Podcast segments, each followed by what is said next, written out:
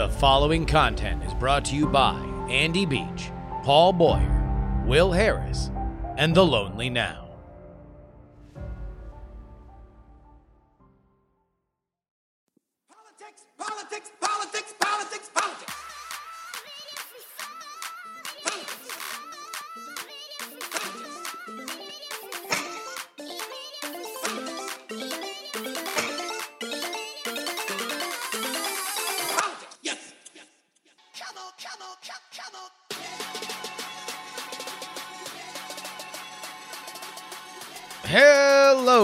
And gentlemen. It's your old pal Justin Robert Young here, joining you on June 10th, 2020 for the Politics, Politics, Politics show.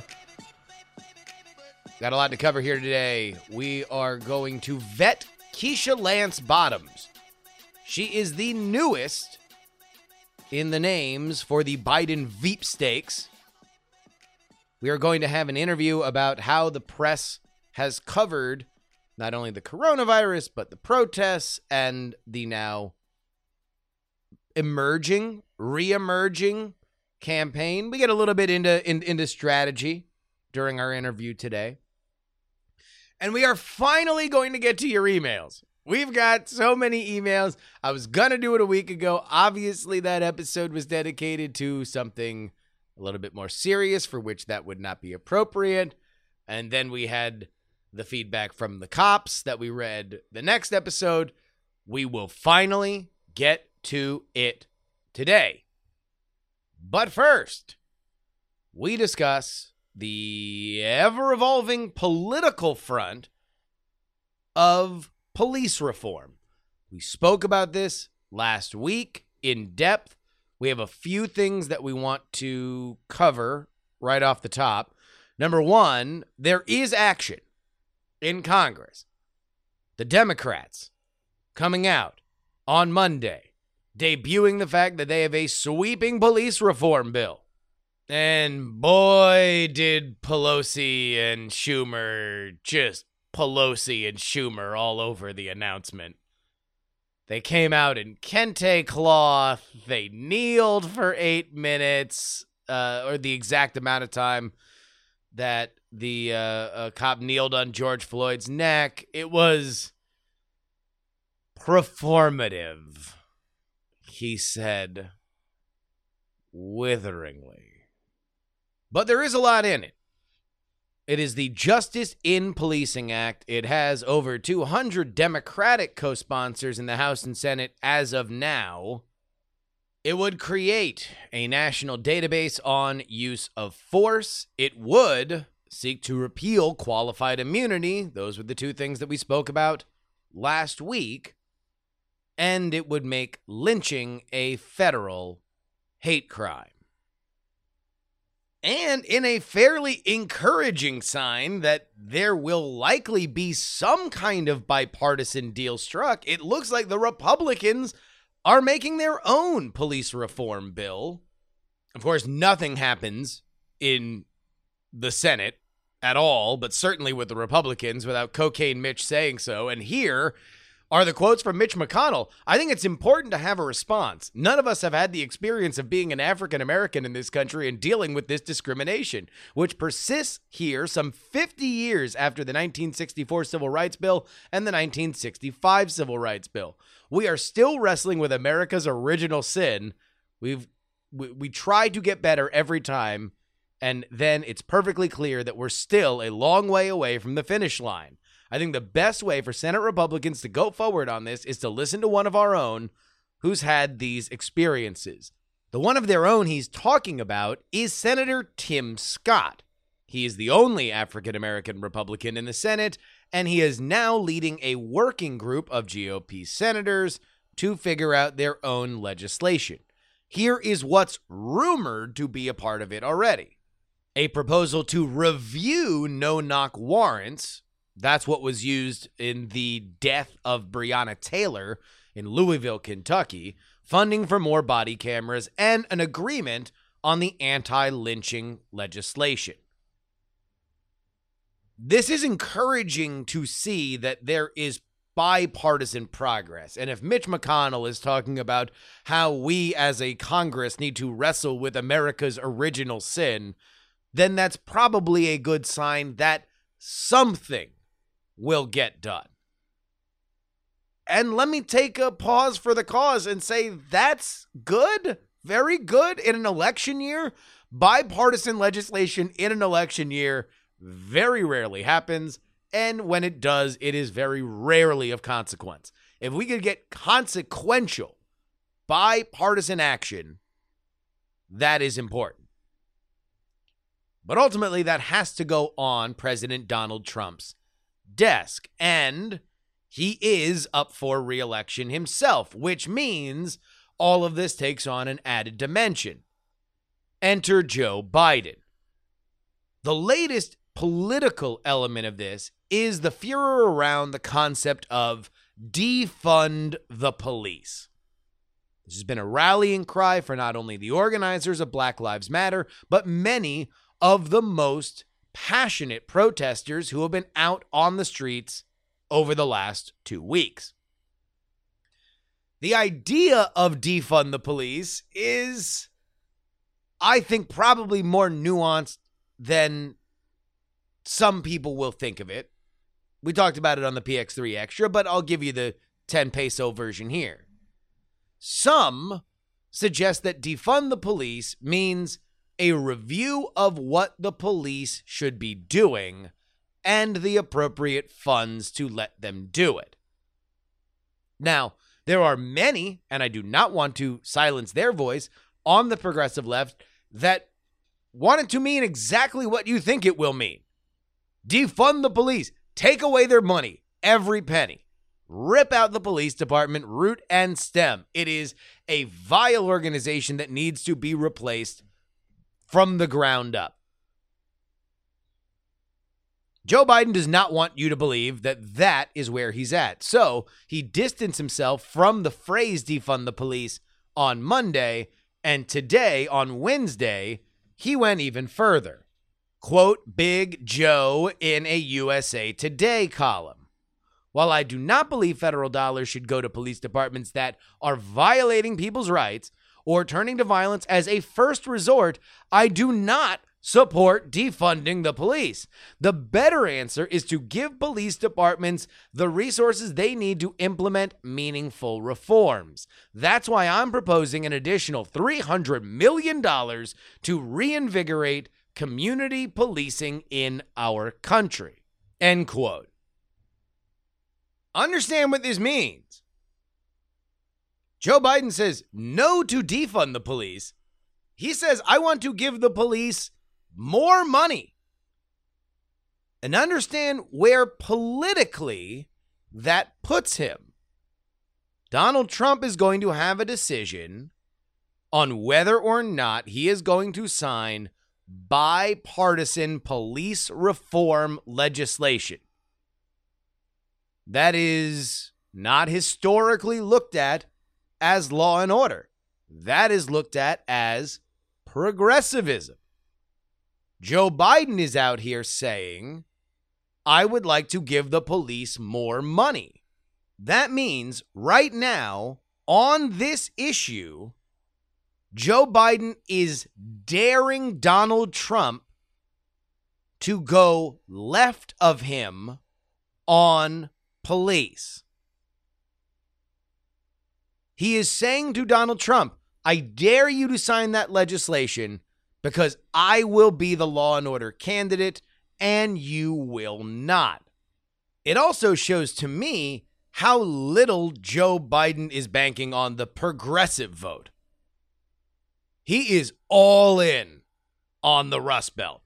He is all in on the the the voters that Trump energized in 2016 in Michigan, Ohio, Pennsylvania. That's the only way that I could see him not taking the hardliner, we need to reform the police argument. Like, that is a lane that is carved out for him. The people that are out there marching in the streets, by and large, are furious with Donald Trump. You could be their champion. He is deciding not to be. Now, the other vector here is how much Donald Trump really wants to eat in to the bedrock black vote that always goes Democrat. You know, Donald Trump's never going to win the black vote, but specifically in states like Michigan, black voters staying home or black voters not turning out or black voters voting in marginally higher percentages than they normally do for Republicans can tilt the scales in a tight election.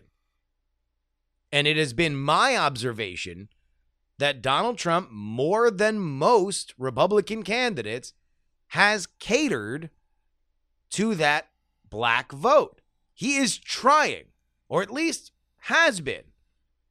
If you remember, somewhere between 17 years ago and five months ago, there was a Super Bowl played between the San Francisco 49ers and the Kansas City Chiefs.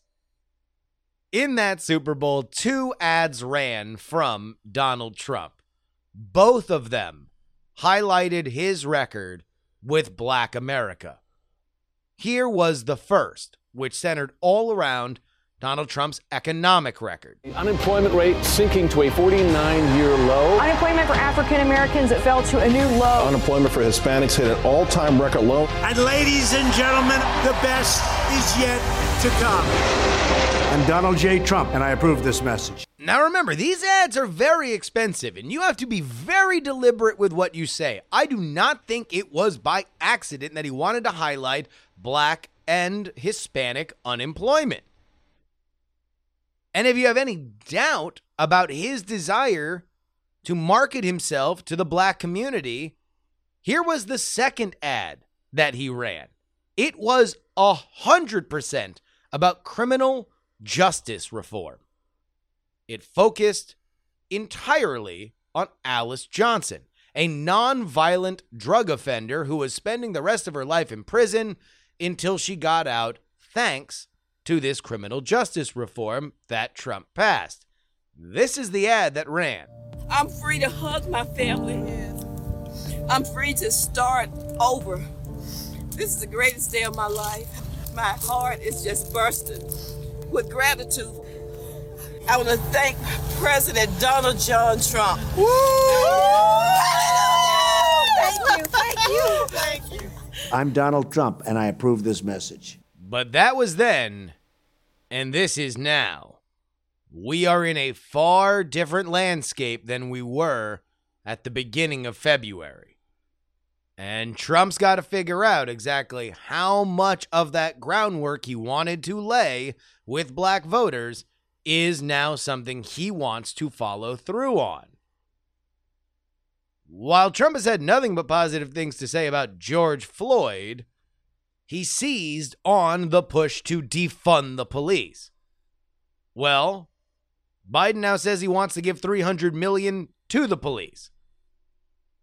And Trump's got to decide whether or not he is going to be okay going to the left on that. Folks, aside from the coronavirus, these decisions might be the most consequential issues going into November. I mean, or not. Probably not, right? It probably isn't. It's probably not. Just kidding. They're probably not going to be the issues that are going to be the most important in December because it's 2020. It's 2020. We don't know what's going to happen. This will probably get Lev Parnas by Independence Day. Oh, by the way, this is my new thing, and I want you guys to spread it. You can just say an issue is going to be Lev Parnas by Election Day. When someone says, Who? You just remind them that Lev Parnas was a key figure in the impeachment and the attempt to remove a sitting president. You know, a thing that's so rare, it's only happened the amount of times in American history that you could count on one hand if that hand had suffered from a fireworks accident that blew off multiple fingers? You know, that super rare process that you have already forgotten details of because you just asked me who when you when I said Lev Parnas? That one? Yeah. Lev Parnas is a verb now. This is my new thing. Politics.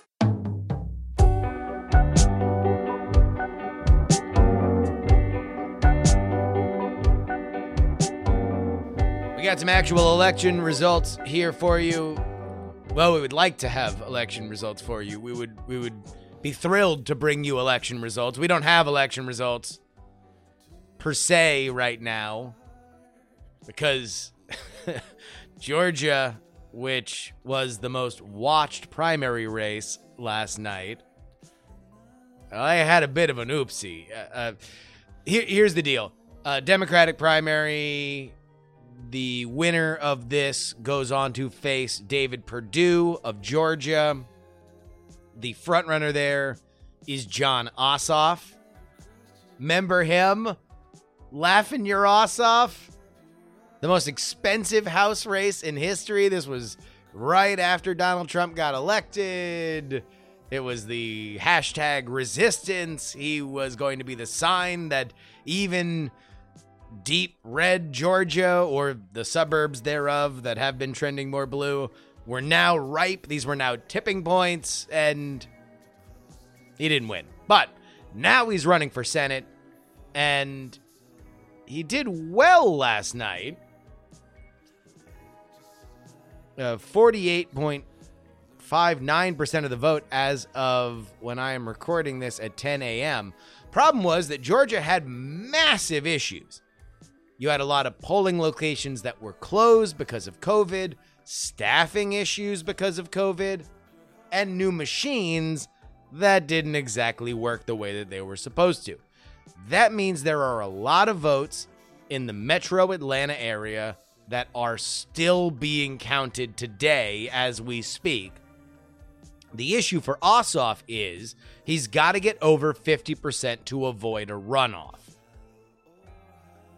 He'll probably win a runoff even if he can't get over 50, but he can immediately jump to his fight against Perdue if he does. So we will keep an eye on that. Meanwhile, while we were focusing on other important things, Joe Biden has now clinched the Democratic nomination by exceeding the amount of delegates that he needs. So uh, we are officially locked and loaded, at least until the convention, when we then officially become locked and loaded. Some other results to get to in Democratic House Primary 3. Hosea Cleveland wins uh, 57 to 42% against her competitor. And the battle for West Virginia's Senate seat will be incumbent Shelley Capito and Democrat Paula Swearengin.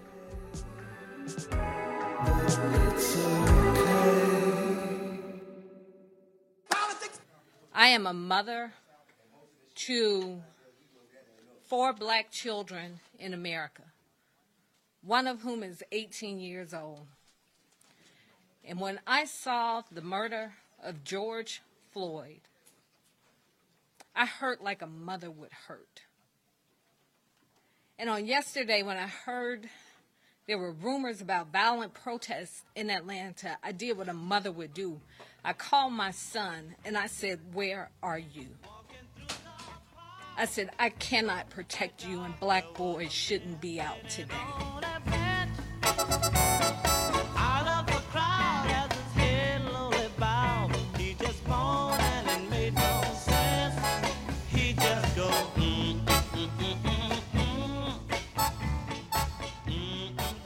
We continue to do Joe Biden's job for him by vetting through his potential vice presidential options. According to Politico this week, there are two new frontrunners Val Demings, who we covered last week, and the woman we will be covering today, Keisha Lance Bottoms. She is the mayor of Atlanta and the voice you heard at the beginning of this segment, which came from a stirring speech she gave during the first night of protests and looting because of the murder of George Floyd. Mayor Lance Bottoms is from Atlanta. She was born January 18th, 1970, making her 50 years old. Her father is Major Lance, and the reason why we came in on the song that we did is because that's her dad.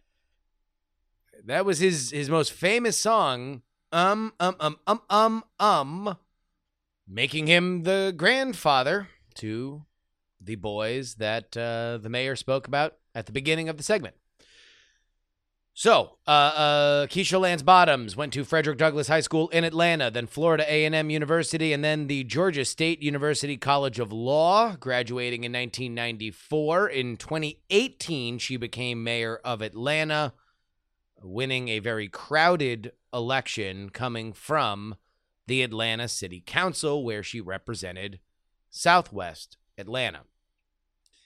It's kind of hard to vet somebody like Keisha Lance Bottoms, mostly because you're going to largely be looking at local issues, and you really don't know the vector by which those are going to translate to the national stage.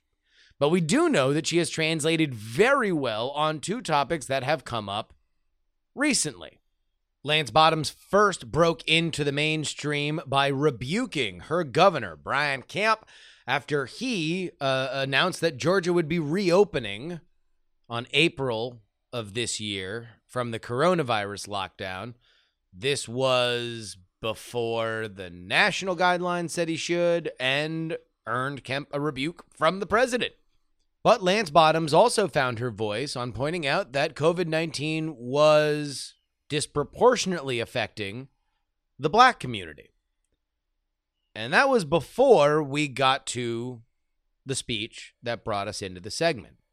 And let me put it this way if there is ever a voice that in our current moment is going to be able to very forcefully tell people to go home, you are not honoring the legacy of Martin Luther King, and please respect the police it's going to be somebody like Keisha Lance Bottoms because that's exactly what she said. This is not in the spirit of Martin Luther King Jr. This is chaos. A protest has purpose. When Dr. King was assassinated, we didn't do this to our city. So if you love this city, this city that has had a legacy of black mayors and black police chiefs and people who care about this city, where more than 50% of the business owners in metro Atlanta are minority business owners. If you care about this city, then go home. I don't know many other people that'd be able to say that and wouldn't be criticized for being tone deaf. She comes from a very unique position of power in our current moment. So let's get into the pros. The pros are Black Woman. Among Amy Klobuchar, Elizabeth Warren, Kamala Harris, and Val Demings, she's the youngest. Remember, youth will play a factor in a lot of people's minds. And she obviously has rhetorical talents that are fitting of the moment. One more thing she's loyal. While half the other people on this list uh, were either actively running against Joe Biden Keisha Lance Bottoms endorsed Biden early and has been on the trail through the primaries, even when things were bad. You got to imagine that that's the reason why her name is getting mentioned.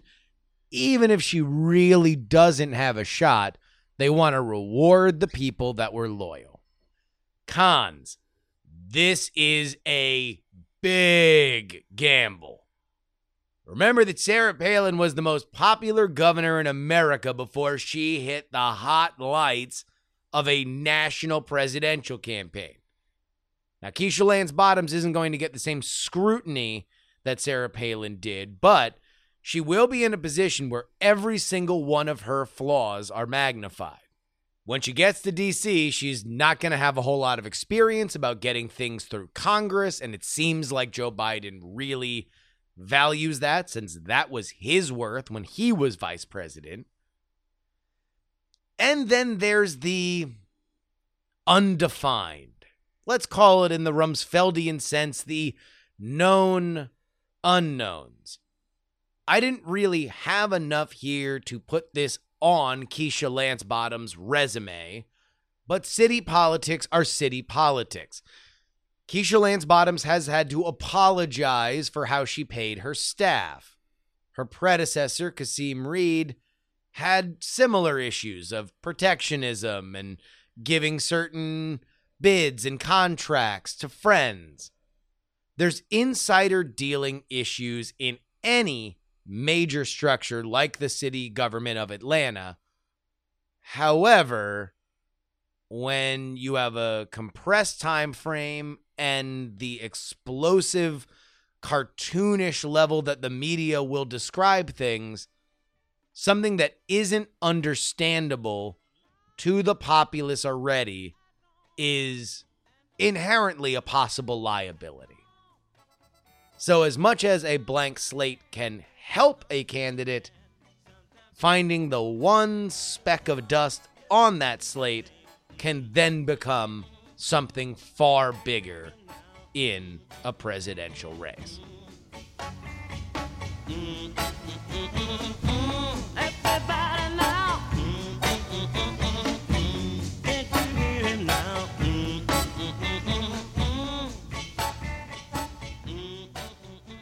Politics.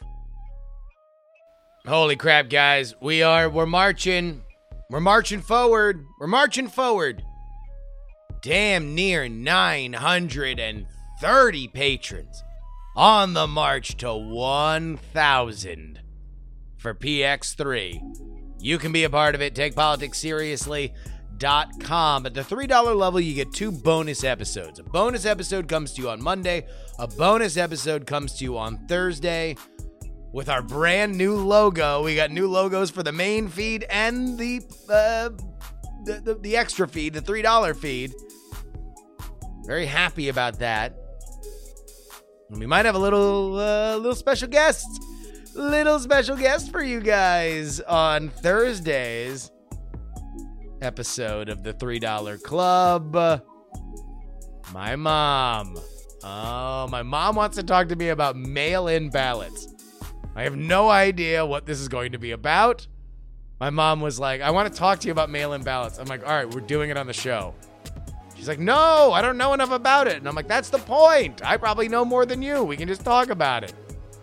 So, since I have no framework for this, I, it's going to go out to the patrons at the $3 level. If you want to hear it, head on over there right now. TakePoliticsSeriously.com. Get your custom RSS feed. You never have to log in again. Just put it into your podcatcher and it'll update as soon as it goes live on Thursday. TakePoliticsSeriously.com. Politics. Our guest today is an associate professor at the Department of Communication and Journalism in the University of Maine. He's also a media historian who frequently writes about politics in the press. And next month, he will become the director of the University of Maine Humanities Center. Welcome back to the program, Michael Socolow. Welcome to the show, Mike. Thanks. Good to be here. All right. Uh, uh, you know, it's it's like inbred within me as somebody who went to journalism school that uh, I, always wind up doing what the media loves to do the most, which is talk about the media. So uh, uh, we have uh, the the protests. Obviously, are right now a major issue, and our lens for that is, uh, I mean, very very important and worth looking at right now. From your perspective, how has the media handled these protests so far? Um, wow, the the actual protests themselves, I think they've done a decent job. The larger and bigger issues involving racism and involving the structure of the work they do, uh, not quite as well.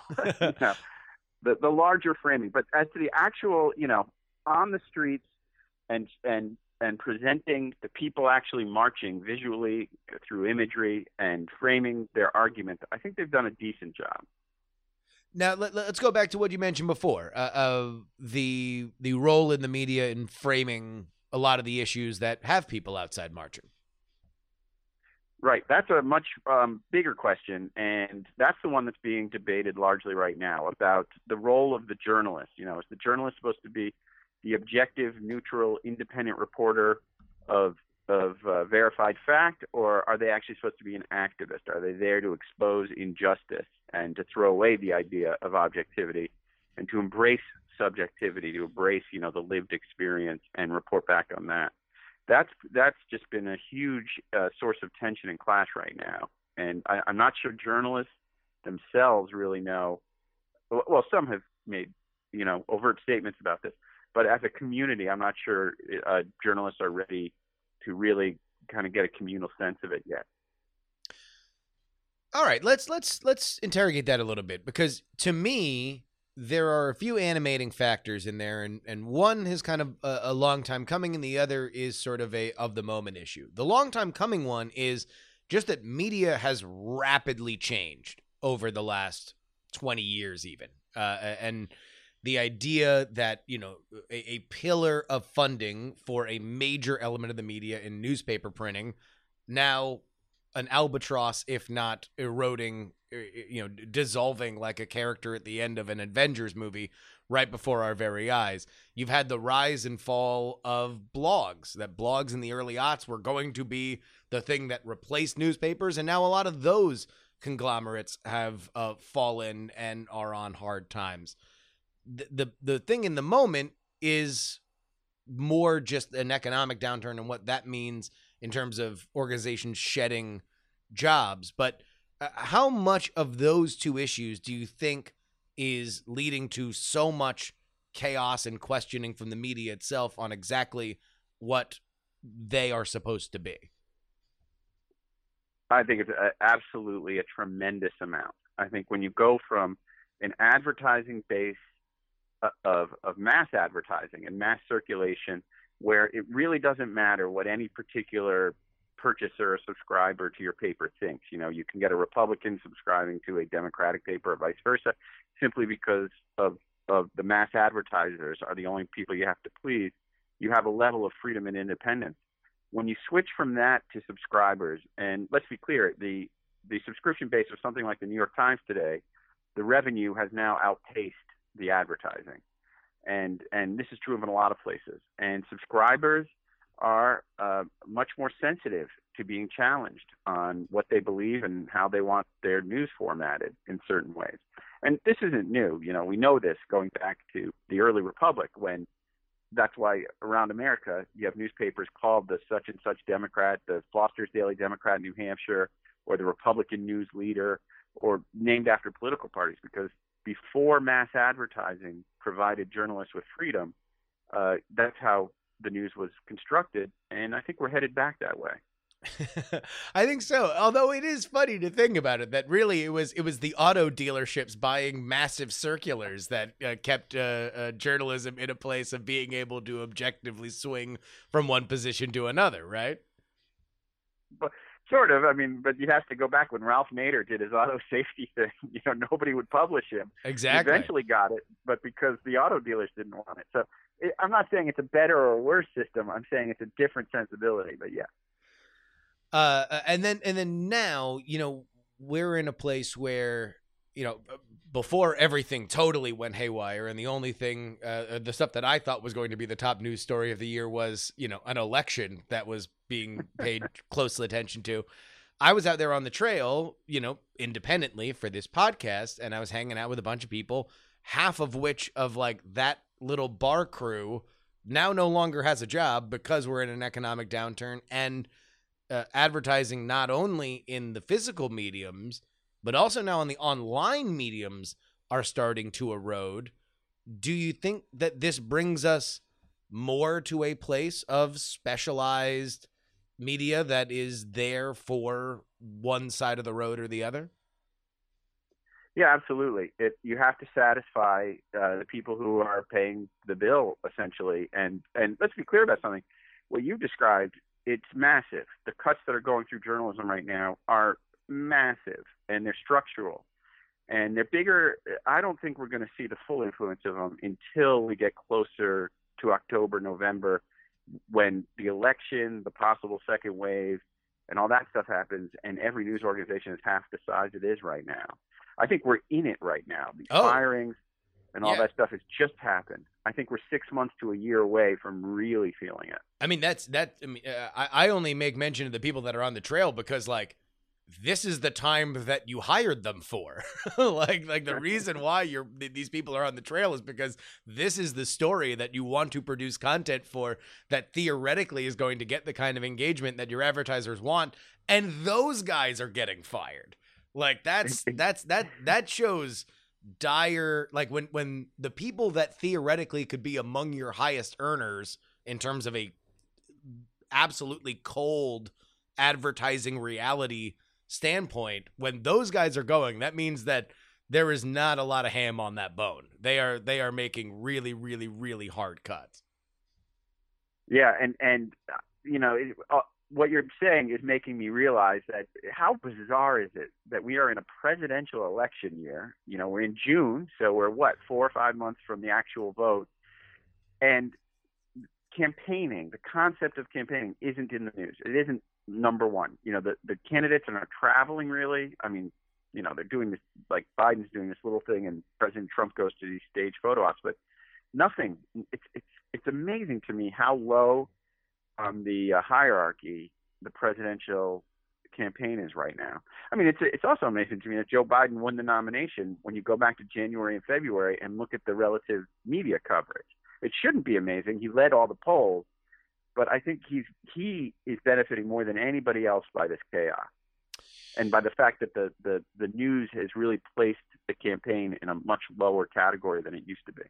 It certainly was. I mean, from from a political strategy point of view, it, it was much harder. I think it took the option off the table for Bernie Sanders to stay in because in in a pandemic, it's it's hard to say I care and love about my people, but also everybody go out and vote because we're gonna draw this thing out as long as possible. Uh, you know, and and for Biden, yeah, you're right. There's, I I I would probably be a little bit more on on the side and have been on this podcast about saying that there are opportunities he's probably not taking advantage of, but in general, no one's going to really criticize him for it because nobody's doing things normally. Like everybody is sort of in this world of suspended animation and who knows by the time that we get out of it whether or if we get out of it how much traditional campaigning will even be left. Right, right. But I think what you just described about Biden leaving something on the table in campaigning is sort of fascinating because, uh, um, you know, that's sort of not sunk cost. What's the economic term for not maximizing your value? But I think it's pretty clear that that Biden is watching the incumbent fall apart, and and I think the people around Biden are doing everything they can to avoid throwing kind of a life raft to him, you know, with some kind of gaffe or or something else. I, I actually think they're playing this incredibly shrewdly. I think they're doing. A, I, I don't think they're getting enough credit. Let's put it that way for for playing for just how shrewdly they're playing this. The only thing that I would say to that is, and you know, uh, uh, 2020 has uh, you, you you would not go broke in 2020 saying, uh, uh, "I'm going to bet on," but wait, there's more, and the thing that you think is the big deal indeed will not be within 48 hours. But let's say theoretically this is the valley, right? We are, you know, amidst a pandemic and international protests and riots that it does get better, then I don't know how shrewd it'll be looked at if there was not more proactive steps taken by Biden to cement this moment where the incumbent is absolutely dissolved. Because if it gets better from here and the economy gets better and there and the second wave either is less than we might have feared or non-existent and things kind of look like they normally look like uh, in in November which theoretically is I mean possible then I do think that this will look like a, a, a moment where maybe he could have been more out there Well, he's. I mean, what, well, then what do you make? I'll, pivot that around on you and ask, what do you make of the fact that he's widening the gap with Trump consistently right now? Do you, in other words, do you think he could widen the gap even more than he is? He's at he, you saw the new CNN poll The today. C- yeah, and the they- and CNN other poll, and, yeah, because uh, I don't know when we're going to run this, but this is on uh, June 8th. There is a new CNN poll that is as generous as has been, uh, or as he's seen so far. That's 14% up. Real Clear Politics average, last I looked at it, was about 7.1. Uh, so this is double that, which if that is sustainable, if that continues to happen, then yeah, no, that's that's where you would want to see him. When he was more at the seven percent, uh, which was you know before this poll came out today, uh, I, I think he could have uh, he could stand to have been more in the double digit lead capacity. And again, if things get better and if the economy gets better, and if we look at this as like, well, of course this was the low point for Trump, then I think a seven point lead is not something that uh, uh you know you would be thrilled about if that starts eroding and you have an incumbent president which traditionally wins Uh, okay, so the economic term I'm thinking of is opportunity cost. yeah So in other words, you're you're arguing that in this moment, uh, Biden's political talents. Now, see, here's where I think you and I disagree a little bit. okay Biden's political talents are such that he's missing the opportunity to create a, a, a insurmountable, are you saying insurmountable or, or large enough lead to carry him through to November? I'm saying I think he's really at the limits of his political talent. And I mean, not to, not to sound harsh, but no no but no I I hear you that's why they're that is why they're hiding him, frankly. yeah You know, he, he he's made these gaffes during the primaries about the dog-faced pony soldier Yes. or or the grabbing of the um of women. He's he's he's thrown his opponents opportunities. And I think that I guess that's where you and I disagree is his political talents and skills. I see the opportunity cost of maximizing by more exposure to be much to be less than what you think. Well, uh, uh, not not not quite because I'm I'm quite bearish on Biden's political talents and and uh, as somebody who is in the room for the lying dog face pony soldier moment, uh, uh, the, I think the reason why people were so bearish on Biden's chances is because many people were looking at him in in person when uh, those assumptions were being made, even leading up through South Carolina. My issue is more, and this is a, a political strategy thing that I think he could have. He could have had a moment during the coronavirus where, by turning down the politics and by turning up the humanitarian effort and effectively saying, from here on out, look, we'll, we'll, we'll talk about the votes when the votes happen. Uh, we are now effectively a coronavirus relief charity donate here. We will facilitate this. Uh, uh, that would have, considering how poorly Donald Trump handled being the kind of uniter and healer, uh, this would have left Biden in a better position than he is now, where his strategy was effectively either don't say anything unless you absolutely have to, or when you do say something, make it kind of a political fantasy football of what you would have done and what you should what what you you would do if you were president right now. I see what you're saying, and and and obviously you're right in one sense, which is you're saying that Biden is not exploiting his greatest strength, which is empathy. Yes. Yes. But, but I would but I would also counter that with you've been in the room with Biden, and so have I, and he's a very different person. I think when when it comes to the empathy thing, talking about his son and his family, uh, than than the media captures. Yeah. Oh, I mean, you, you, I don't know. I think I think the media does a pretty good job of of coming through with stuff like that. I mean, I think that's that's part of. I mean, if he does get good press, that's it. The problem is also that he has. Eh, there's only so close he can get to his family when he's not talking about Bo. That doesn't get him to a thing I think he wants to avoid, which is talking about his other son, Hunter, who is a political live wire. Right, right, and yeah, that's true. That's true. Uh, it's a it's a I mean it's a it's a really interesting question on to on on whether um yeah whether basically because he did do the USA Today op-ed he did the Los Angeles Times op-ed you and you agree that he has really pointed out he's done a pretty good job of pointing out what he would have done differently than Trump I, I I think that yes, that is his strategy. I don't know how effective that strategy is.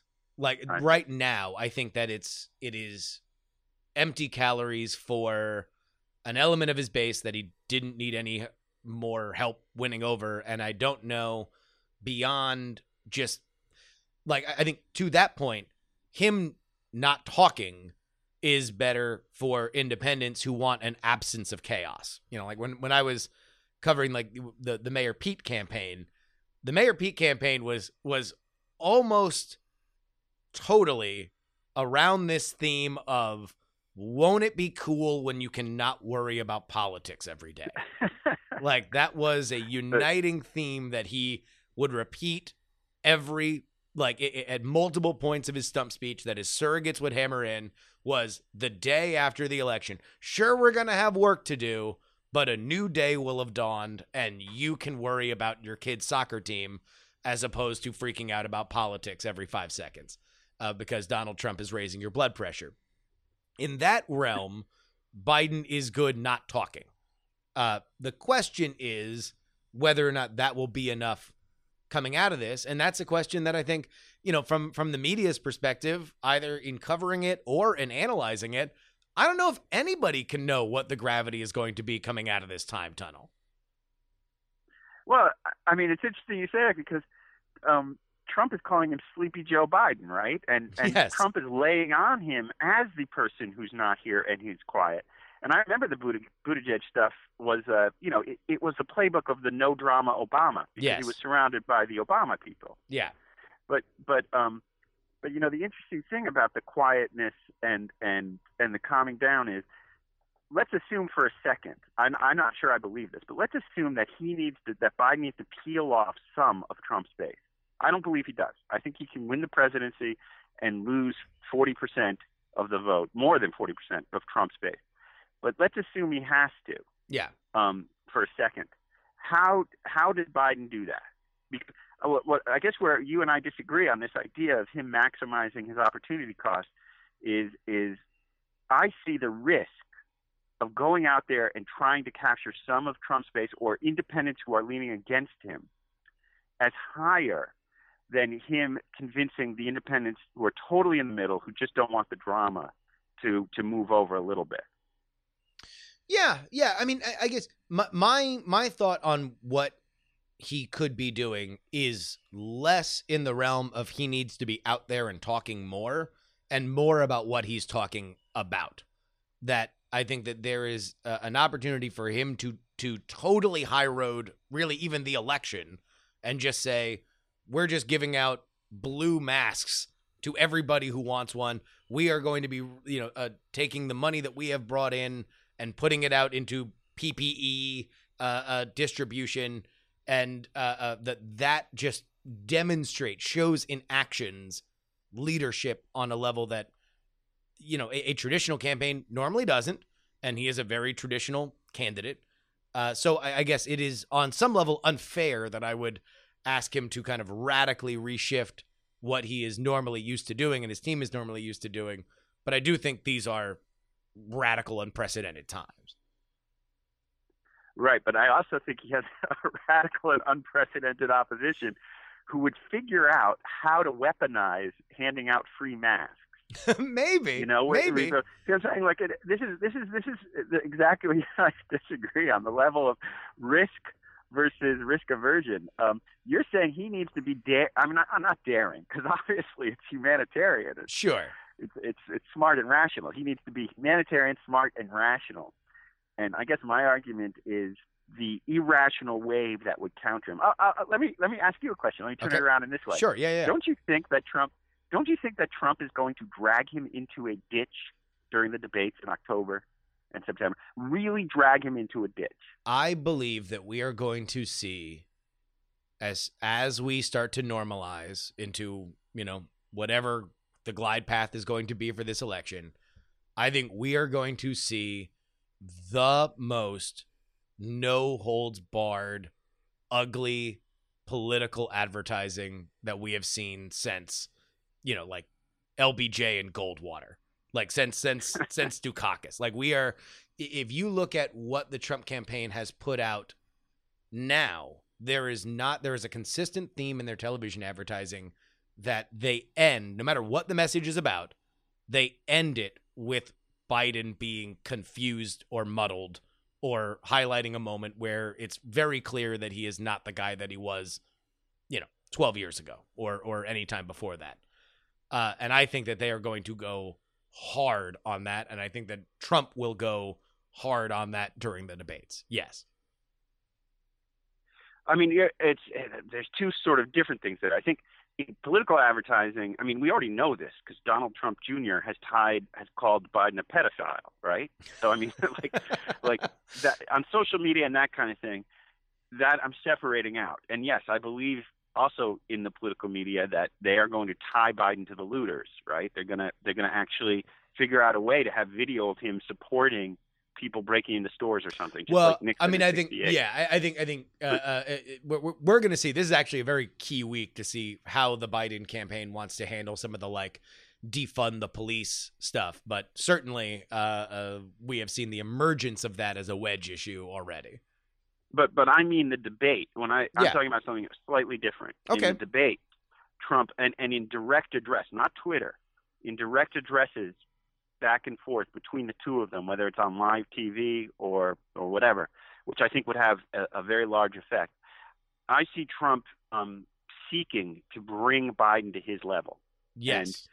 and the and the major major question is going to be, from my perspective, you know how Biden frankly avoids that. I mean, uh, the the flight path right now, and I'm curious if you, I- think the flight path right now is for for for Biden essentially to glide in.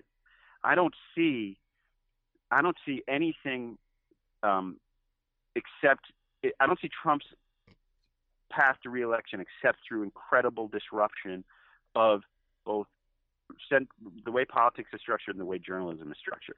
And so if if Biden could somehow stay out of that uh, and and and hold together, I think he's got it. But uh, you know, uh, we're way out. Like the other thing is, like you said, this these may not be the biggest news stories of 2020. Yeah. I mean, I think that uh, uh, there's a very like I, I would I would only say this. Right now we we are focusing on a lot of things that are rare to be dominant presidential election decider issues. Right? We're talking about public health. We're talking about uh you know law and order and police reform however you want to to shade where these issues are i if i were being a conservative better i would bet that we return by the time election day happens to more traditional issues that tend to decide where a vote goes in voters minds and i think that that's traditionally stuff like the economy especially now that there's been an economic disruption. And I think if the economy is recovering on a level that seems impressive or the Trump campaign can spin as impressive, then it's going to be hard for Biden to glide path in. Because uh, uh, if voters don't look at him as the steward of the economy, then I think that will be a problem. And I do think he needs to establish his bona fides there. Well, let me let me ask you, if I may, one a question that that nobody's really talking about, separate from the economy, the pandemic, and everything, which is simply the fact of age. You know, we had Bernie Uh-huh. Sanders have a heart attack. We have a 78-year-old Democratic nominee, a 73-year-old incumbent president who would be the oldest president in history to take the oath of office. He Yep. already is the oldest president. Yep. He'll be the oldest president plus four. Um, you know, uh, uh, and we know Hillary Clinton's health uh, became an issue. Do you do you does that is that in any sense? I think I think First it's of all, I don't see anybody talking about it. Oh, And do I- you think that will play out next? I think it's the reason why the Trump campaign is going to end every has and will end every ad with Biden looking in declining mental health. I think that is that is their failsafe. Their failsafe is whether or not you hate Trump. Do you trust Biden more in the economy and do you trust Biden to actually be a functioning person?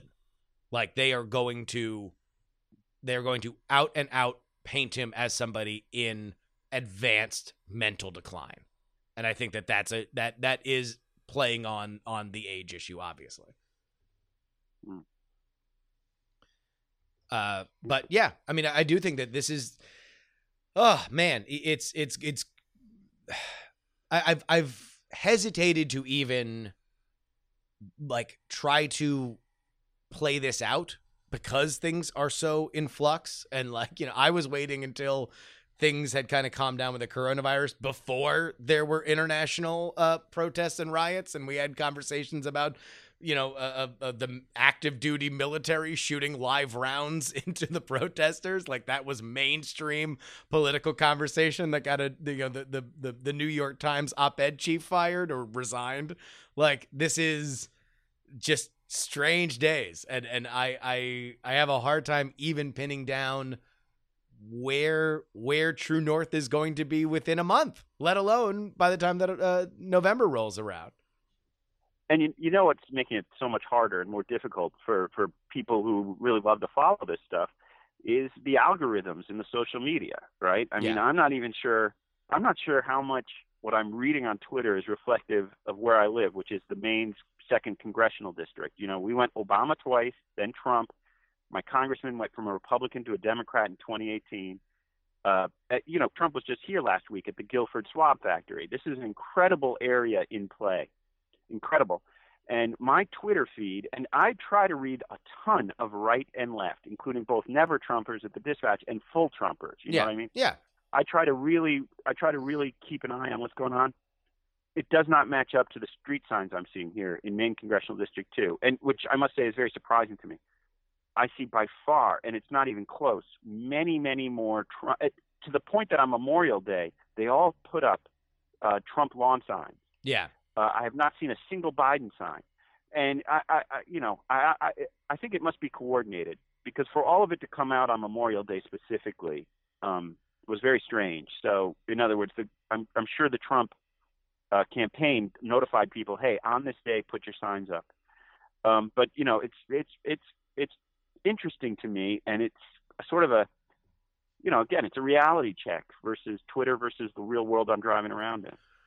Well, uh, I mean, look, Brad Parscale is running the Trump campaign. He was their Facebook guy before. Uh, I, I think it's hard to argue that, regardless of what is happening in the world and the performance of either candidates, that if you were going to just handicap the organizations and say which are more, which of these two machines is more likely to be advantaged by the fact that there's zero physical campaigning therefore also reducing the ability for the traveling press and mass media to create narratives because that's normally what happens when people are on the road it would have to be the Trump campaign the, the, the one run by the new media person as opposed to the Biden campaign which is you know uh, turned over leadership at least once publicly Yeah, yeah. I mean, it's an interesting. In that sense, it's an interesting question between the two. But I keep thinking that you know, who does polarization help? Polarization helps the polarized, helps the far left, yeah and it helps the far right. And it's why Trump was more afraid of Sanders than Biden.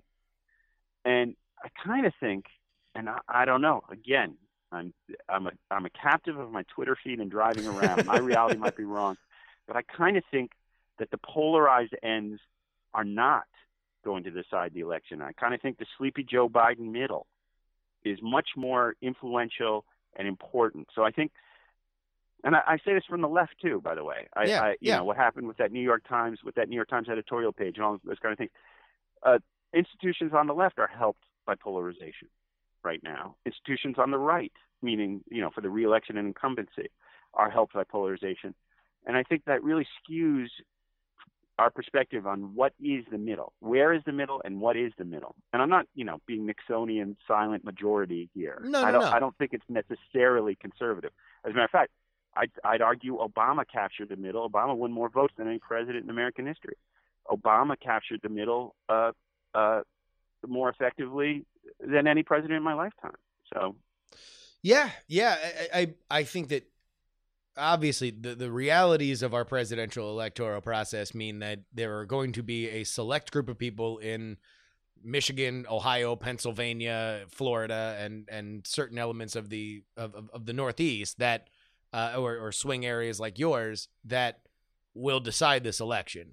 The question is what scares them and what animates them and and in Trump's case the question is also are there elements of Joe Biden that make parts of his uh, uh you know count on it electorate stay home? Are there are there people that otherwise would have turned out that that don't want to? And certainly, I'm I am a captive of my social media feed too. Much of my social media feed is very progressive, and to listen to them, there is a leg of that count on it uh, bedrock Democratic stool that is not going to show up because they hate Joe Biden so much.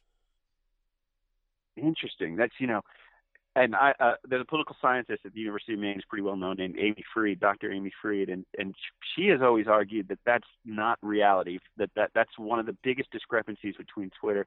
That in fact it is the African American, the mobilized African American vote in South Carolina and, and around America that put Biden over, and that in in fact if you were to extrapolate from the primaries to the national election, he is the best bet for the Obama. Even though Buttigieg had all the Obama people. Well, he is the yeah, best bet except that. except except the black voters, right. No, I mean the the management. the, the right, management. campaign. Sure, yeah. Right. right. But um, but yeah, she argues that that that if you follow Twitter too much in progressive politics, you miss the fact that the data is showing you. The data is showing you that he is the uh, the most popular and enthusiastic candidate of the African American community, and he was through the primary session, and he will be in the general election. And so she actually uh, uh, differs in that sense between sort of the white progressive and the African American, and and she she backs it up with a ton of data. Oh yeah. I mean, I, I don't think that there's I don't think that there's Yeah. much to argue that uh, uh you know the the specifically older black voters very much preferred Joe Biden. Um and and you did see that in South Carolina. The question is, you know, where does that turn out in the states where you need it? And Right, right. Uh, One thing you mentioning the states where you need it that's fascinating to me, and I'm curious on uh, uh, your take on this is okay. So let's say Arizona is gone because McSally is a disaster, and let's say Michigan, and let's say Michigan's gone because coronavirus hit Detroit at a level. Yeah, and you've seen the numbers out of Michigan, right? yeah, It's, yeah. it's totally separating from Pennsylvania, Ohio, and the others. So where, where, if we mo- remove those two, where are you looking at? Oh, I haven't even, to be totally honest. Like, I have not even. I, I have, I have, I have not been to, uh, uh, you know, the the the the map websites to uh, fill in my own puzzle board just yet. Just because I have, I mean, uh, to be totally honest, Mike, like I, I just don't know where we're going to be in a month. Uh, like, I, I, I, I don't know whether or not, you know, like right now, Michigan specifically. Like, let's say that uh, uh yeah it, it hit detroit really really hard. And maybe that animates uh uh the the black voters in detroit which really really can help sway michigan. And maybe there is animus on the right uh, against gretchen whitmer and for trump that activates the the voters that won him that state last time on a level that we had heretofore not seen. So I, I, I just I simply don't know, and I, I don't know whether or not as we are going through this time tunnel and our compasses are going wild, whether or not it's stopping briefly on one thing is really going to matter much in a month, let alone four months or five months when this actually matters. Yeah, and and and when you put it in that frame, I agree with you, and I think that's what's making journalism so brutally difficult right now. It's it's nobody knows how to scale the news we're seeing. It seems like massive news: the coronavirus, the uh, econ- the economy going down, the economy coming back, the, the press conference the president had. Everything seems like a Titanic news story every day. And Yeah. so what you're saying makes a lot of sense. If we if we extrapolate it out, you can't have Titanic news stories daily for six months. Oh, don't say it, think- Mike. Don't say it, Mike. 2020 will take it as a challenge.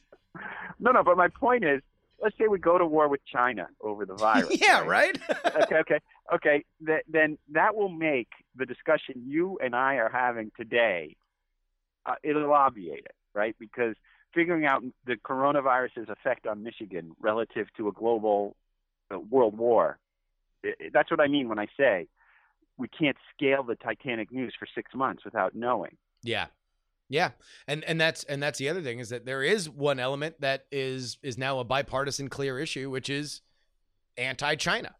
Like uh, uh there's a reason why both Trump and Biden have tried to tie each other to China in political advertising because uh, uh both Democrats and Republicans have increasingly sour feelings toward the country. And the question then becomes, okay, well, who is who gets credit for that? Because you can make a credible argument for and against both candidates. Uh, so I've I've given you two gigantic news stories: the health of the candidates, you know, Yep. a heart attack, a coronavirus attack, something like that occurring. Uh, I've given you, and the second one I've given you is a war. Can you do you have some uh, creative or imaginative ideas? Oh God, I don't want to speak this evil into the world, Mike. Oh, I, I mean, that that that, can that'll scale out what we're currently living through. that can outpace it. I mean, the the the biggest thing would be just a sustained hardcore economic downturn. That Yeah. that that to me dooms Trump. Like if if we are looking at Great Depression levels, like sustained Great Depression level unemployment and and stuff like that, and we see key when we see core breakdowns of uh, uh, the average way that people can live, and and certainly that is highlighted by things like looting and riots. Uh, then I, I think that that element is is just a death sentence for a Trump reelection. Uh, and at this point, who knows? Who knows? I if mean, we uh, if, if we if we move down that track, what do you see Trump doing? Like like I'll give you an example. I see Trump. uh, I don't think he. I don't.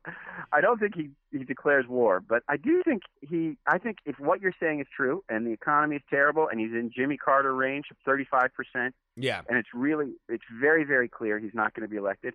I think he drops Pence, and I think he he puts somebody on the ticket. He figures out a way to put somebody on the ticket uh, for energy. I, I I don't don't, know. know. I mean, eh, I, I think that there is a counterbalance to Pence that I think is important. Uh, it's understated for his candidacy because uh, as as wild as those press conferences were during the the thick of the coronavirus, there was a little bit of uh, uh, sugar and spice that I think did help both of them. That even you know Pence looked better when Trump fought with the press, right? He would fight with the press and he would call somebody bad at their job and awful. And then Pence would get up there and Pence, who is somebody that has a very low Q rating amongst the chattering class, would be praised. It was like, oh, look at that. Pence looks so much better. I do think that that's important for his for for the Trump reelection campaign that there is somebody that's like, oh, well, look at that. That's the guy. In the same way that we gave Cuomo oh so much uh, uh, press attention for literally just being a guy that speaks at an even tempered volume on camera every day. Uh, I think Mhm. Pence was important for the Trump reelection thing. So I don't know. I don't know about him getting ditched. Uh, but I do think maybe. I mean, Trump would be more the kind of politician that would go for like big government bailouts or shoring up of things economically. Like it is more Mitch McConnell that wants to hold the fi- the financial reins than Trump. If Trump had a a very pliant uh, Senate leader in, in a way that it seems like they're, they're hot and cold, McConnell and Trump, uh, I think we would have seen more economic relief up to this point. And if it gets worse, I think that that would be something that would be a priority for him. Yeah, that's a that's a really great point, and and it does make me think that every now and then Trump does stumble into a left uh, position that's more embraced by the left than the right. Like uh, when he attacked Colin Powell yesterday, Yeah. uh, he attacked he attacked the Iraq War. yes. He said Colin Powell lied.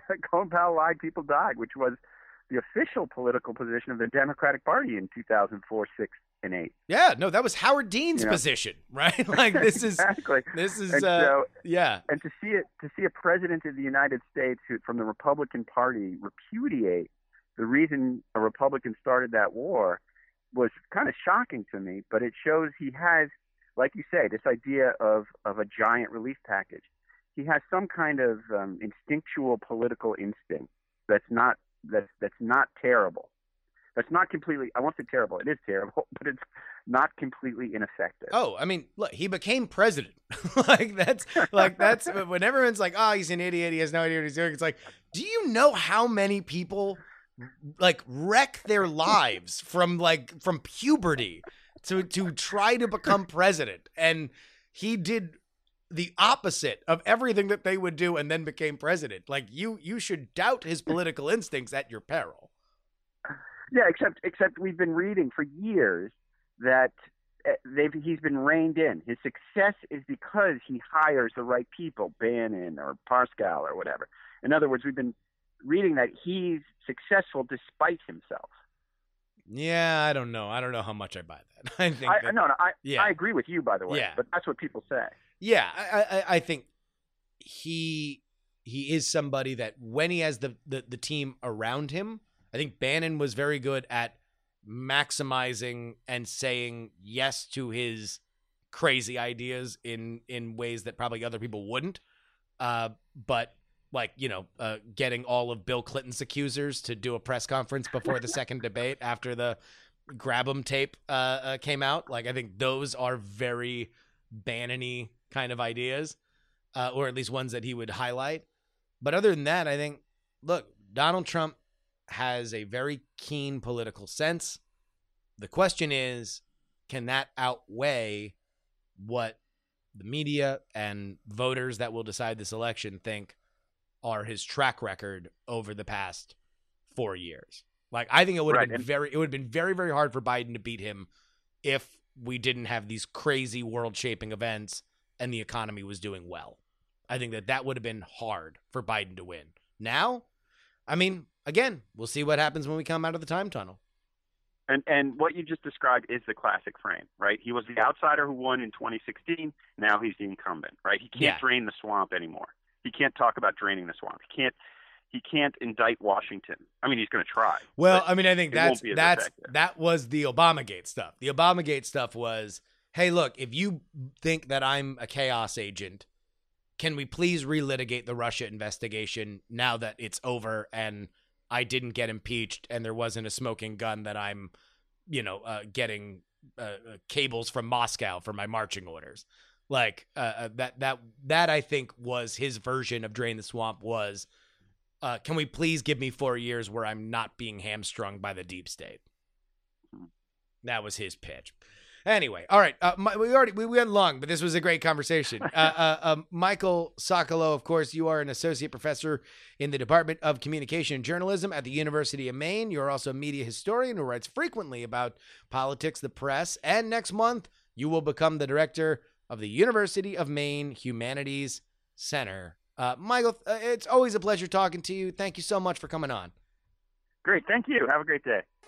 All right, let's go ahead and get into our emails finally. TheYoungAmerican at gmail.com is where you can send all your feedback on the show. We compile it, and every once in a while we read it. Matthew writes in Finally got something else to talk about. This was when the protests started happening. This is why we can't have nice things. Damn right. Pilot X writes Justin's remarks that the U.S. is the Karen of the world was funny. If you see Karens as questioning authority and not being satisfied easily, then yes, he's right. But I think I see the Karen thing differently. When you ask to see the manager, you're not questioning authority, you're appealing to it. You're relying on the higher authority to go along with your side. You, in fact, are exercising privilege. From that perspective, Europe brings out its managers in force. Ask Facebook and Google about this. There's obviously no right or wrong answer to this, but that was my train of thought after that joke, and I thought I'd share it for whatever it's worth. Well, Pilot X, whomever you might be, that's obviously wrong. There is a right and wrong answer to it, and you're wrong. History will judge you as wrong because America is obviously the Karens of the world, and Europe is very obviously the Stacys of the world. Tight ponytail, over organized, a lot of binders, schedules that conflict with other schedules that they made to make sure that their schedules coincided. Europe's the Stacys, we're the Karens. It's just a fact. Michael writes, I'm sure you've been watching coverage. I've seen coverage of uh, Minneapolis, Louisville, Atlanta, LA, and the Bay Area. It looks like mostly pure chaos, and it's young testosterone driven adrenaline mixed with a lot of agitator anarchist trouble, plus opportunistic looting, plus actual message protesters uh, speaking for the justice that George Floyd should receive, plus a lot of gawkers getting out of the house of their apartment. A COVID coming out party. A perfect storm of COVID induced anxiety and stir crazy youth, just general mob behavior heated to a red hot lava with generational frustration. Never been more disgusted to see all the jerks recording it with their smartphones. Just as much white privilege president as black anger. As I said, a perfect storm of COVID, lockdown, economic distress, and pent up black anger. You know, it's hard to argue with the ingredients of the goulash, uh, Michael. But it does bring up something that I do want to address. And this is this pre argument that has already had the tracks laid down, and we're starting to see it now. COVID rates are spiking in many states. We will see exactly what that means, whether or not it is, a sustained spike or a bump that comes along with just more people being outside. However, the narratives are now being unleashed of who caused the spike. Was it the reopening of the economy? Was it the protesters? Was it both? Was it the people in the pool in the land of the Ozarks? Was it everybody that was screaming and chanting for George Floyd? I will probably not surprise many of you when I say I hate this. I hate it. I hate it. And if you're doing it, please stop. Please, for God's sakes. Like, people need jobs. Businesses would like to stay open. They are going to push to do so. Protesters want to get out there and have their message spread. The issue isn't that either exists, is that we have to do both as safe as possible. For God's sakes, people, not everything can be a Facebook war. We spend so much time talking about the what and when. What should be allowed? When should we be able to do it? That we've totally skipped the how. And it's the only question we should be paying attention to. How? How can we do this as best as possible? If you are going to go protest, then please wear a mask. If you are going to open your business, then please try to do it in the safest way possible. If the governments aren't going to take point on this, and boy, howdy, have we seen a deficiency of leadership from the top to the bottom on so much of the how, then please, we can only organize it ourselves. And the more we're running to our safe spaces, the blame game positions that reinforce our own political belief, the less we are helping each other in the middle of a pandemic.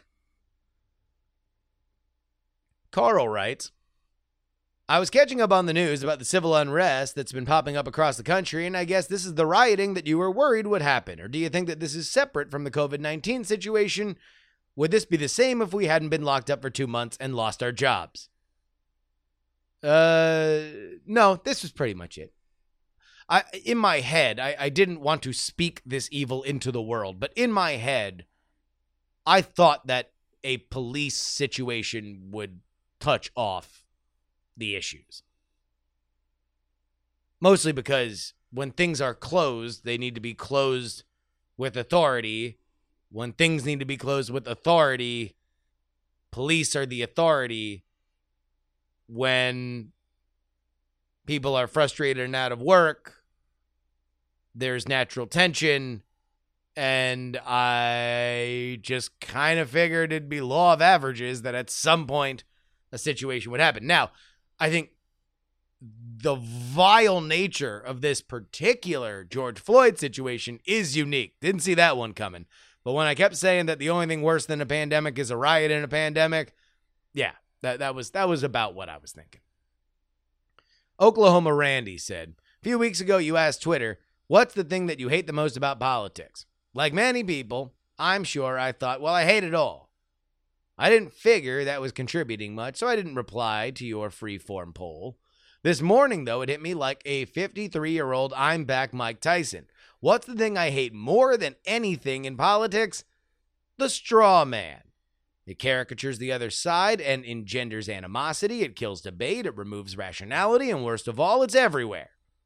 Here are just a few of my favorites I plan to vote for Biden. Ah, you must hate America. As one who loves freedom like me and hates your plan to go full communist, I will be voting for Trump. Oh, well, then I plan to vote for Trump. Aha! You must be a Nazi! Or perhaps simply a garden variety racist. I don't want to reinstate Jim Crow laws. Thank you. I'll be voting for Biden. Well, I think businesses should stay closed until it's safer. I see. So you must want to watch people starve. Well, I, for one, plan to feed my kids. You heartless son of a bitch. Well, I think businesses should reopen then. We just have to be careful. We can't stay closed forever. Oh, I get it. Say you want to kill the elderly. Well, I love my grandma, you selfish jerk. We probably shouldn't be locking kids in cages at the border. Oh, well, uh, maybe we should just make it easier to import more drugs and rapists. I think we have enough of both, thank you. Well, we should at least know who's coming into the country. Uh, somebody who isn't a raging xenophobe. I'm going to stop your literal race barrier, bigot. I hope that nuance isn't completely dead, but I can't say that I'm optimistic. The more that our politicians and pundits embrace straw men, the worse this is all likely to get. I listen to more PX3, but I don't get my news from libtards or conservatives or whatever you are, you hairy bastard. Oklahoma Randy. I'm just going to leave that one stand the way it is. Thank you so much for writing in. Ken writes In my experience, partisanship is very much alive and well in Canada. Perhaps it's difficult to see from Toronto, but Canada is very divided at the moment. Perhaps the things we disagree on are different from the partisan hot potatoes in the in the US, but you see very clear divisions in the results of our last federal elections. Sure, we may not have a clearly defined Fox News, CNN, MSN, uh, MSNBC dichotomy. However, I live in a rural town, the rural town that Jared uh, Keeso came from and based his show Letterkenny on. As a former city slicker Canadian who lives now in the sticks and commutes to Waterloo, at least I used to pre social isolation, Waterloo is sometimes referred to as uh, Canada's Silicon Valley, home of Blackberry, and is willing to drive far and wide for comedy gigs, my social media straddles two very different worlds. Both sides are extreme, close minded, and very annoying, just like everywhere else. Canadians, they're just like us. Pablo writes in, Now hear me out.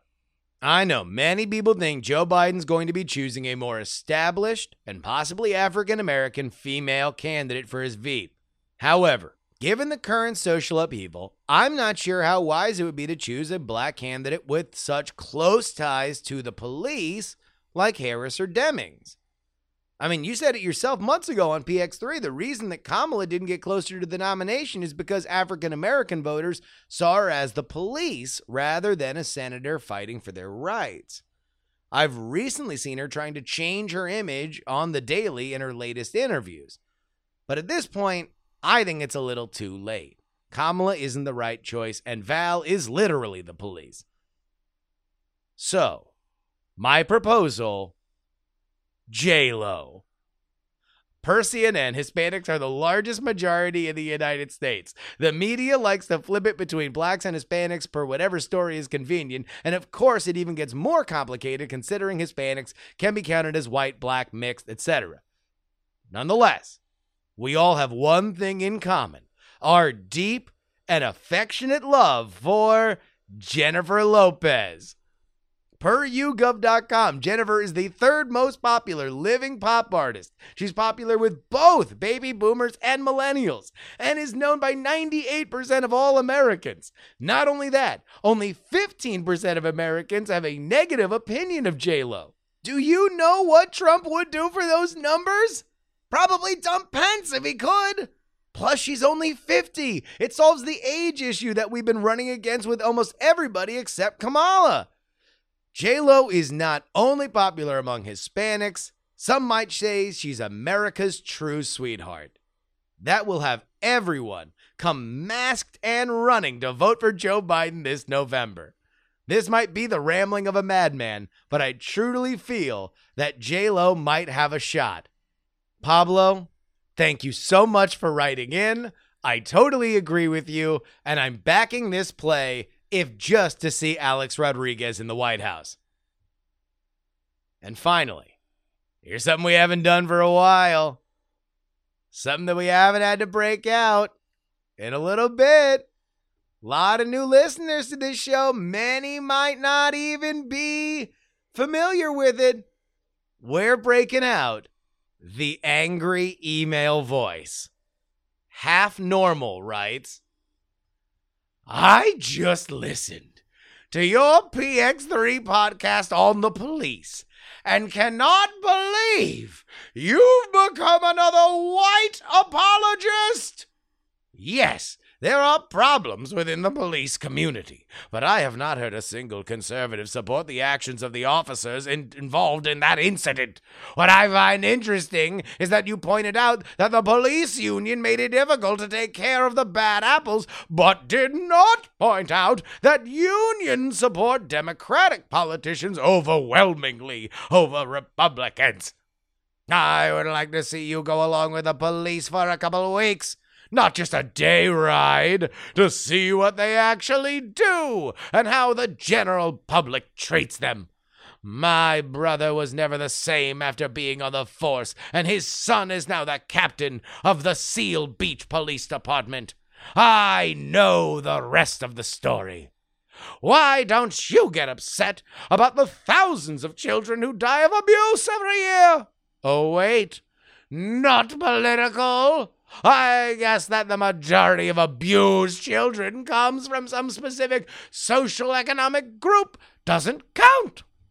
Why don't you get upset about the hundreds of thousands of people who are killed or severely injured every year by incompetent medical care? Not political. I've not heard about medical reform in America in a while. You say you're a political pundit, but when you just espouse your brand of politics instead of reporting politics, where are the conservative black voices in all of this? If you don't like to hear from us old white folks, here's an angry black woman who I think you need to hear. And then he sent me a link to the Candace Owens video about why she does not uh, believe that George Floyd is a martyr if you're interested, then I would uh, encourage you to watch it. Uh, I would not call her angry. In fact, half normal. I would find that to be a little offensive. Just kidding, just kidding, just kidding. I'm joking with you. Uh, okay, so where to start here? I don't quite know where a lot of this is coming from. Uh, you know, it's not my job to advocate for one side or the other. Uh, I took great pains to make sure that the police brutality episode that I did was not on political lines. And as we are finding out this week, both parties in Congress, at the very least, are pushing for police reforms that are largely in line with what I was talking about on Wednesday. The reason why I talked about what I talked about on Wednesday, and I talked about it in the way that I talked about it, was because I think this stuff is too important for partisan politics. The reforms I settled on talking about, I genuinely believed ideologically had the broadest band support. Now, I, I could be wrong. I could have articulated the message poorly. And if that's the case, then that's something that I can take as a note and I can work harder as a communicator going forward. My point with the police brutality episode was not to say that we have a political problem, but rather, I, I made it very clear this was outside of my realm because we weren't talking about campaigns, and campaigns are really what I'm mostly focused on. But I did feel like it was important to talk about, and if one part of this program that people seem to enjoy the most is a lack of partisanship in the way that I discuss things, then I felt that this issue was worthwhile to look at. As for my opinion personally toward police, I don't know how many times I can say it, but I'll say it as many times as people need to hear it. I have maximum respect and I demand maximum accountability. And I, I, I am honest with you when I say that I mean both. I very much mean both. Maximum respect remains. Not a lot of people, even through all this, when when so many police departments uh, uh, have been stretched thin, they they have to work on on days they would normally be off, skip uh, events, birthdays, whatever. They have to put their lives on pause because there are protests and riots and looting in their cities. They are exhausted and they feel that they are disrespected. And then they still have to go take a call where they might get shot. Maximum respect. But where I think we have a disconnect, and again, I, I laid this out as as clearly as I could on Wednesday, is the accountability. And I mean that on the most minute levels. That the more the public has a sense of what the police are doing, the better that they feel about it. I don't think it always has to be a ride along, although that would be the most visceral example. I think it's just understanding what happens in the disciplinary process. I think it just means that when a certain officer has multiple complaints filed against them for things that the public seems uh, to think are over the line, that it's the public that takes action against that officer or demands that officer's resignation or refuses to let that officer get hired at the next police station because I do think it's it's a hard position to put police in themselves. If they're reporting within their own department, they don't know who shows up the next time that they need to call for backup. This is a burden the public can take on. This is a connection point that the public can have with police. Accountability demands and breeds understanding. And understanding is the foundation for which a relationship can be built. The reason why I'm attracted to some of these ideas is because these are larger political ideals for me. I hate secrecy. I hate things that are kept away from us for our own good. And when I look at the fractured relationship we have between citizens and police, I can't help but feel that that would be part of the step forward. And I like using the angry email voice. You didn't ask me for it half normal, so if you if you want to say that I'm mocking you, that's probably fair criticism, but it was a pretty angry email. So I'm sorry. Which I guess makes me a white apologist. All right, everybody. That about wraps it up for us today. I want to thank our Titanic $10 tier. Middle Age Mike, Chad, Dallas Danger, Taylor, your boy Craig, Zachy Chan, TripleFilm.com, Nick, Utah, Jimmy Montana, D Laser, Captain Bunzo, Frozen Summer, Emily, Wolfglen99, Berkeley Steven, The Gen, NH Blumkin, Robert, Eoxy, DL, Andrew, Archie, Brad, Brian, Daily Tech News Show, Darren, Dustin, I Pooped My Pants, Jay Millius, Jonathan, Lindsay, Logan, MacBook Pro, Miranda, Nick, Pneumatic, uh, Olin and Angela, Richard, Thor, and Zach. You want to join their ranks? You head on over to takepoliticsseriously.com. You want to follow me on social media at Justin R. Young. But honestly, if any of you guys are listening to this and you have not signed up for the free political newsletter, what the hell are you waiting for? It's free. It's political. It's a newsletter. Five days a week, five stories a day. The best comments that you're going to read about the news, you will find in the free political newsletter. It is its own strange and amazing community that I am so proud of. Uh, so go ahead and head over there. Free political newsletter at freepoliticalnewsletter.com. Till next time, is your old pal Justin Robert Young saying some shows talk about politics, Others talk about politics and still more, man. They're out here talking about politics, but this is the only show that dares to speak about. Oh.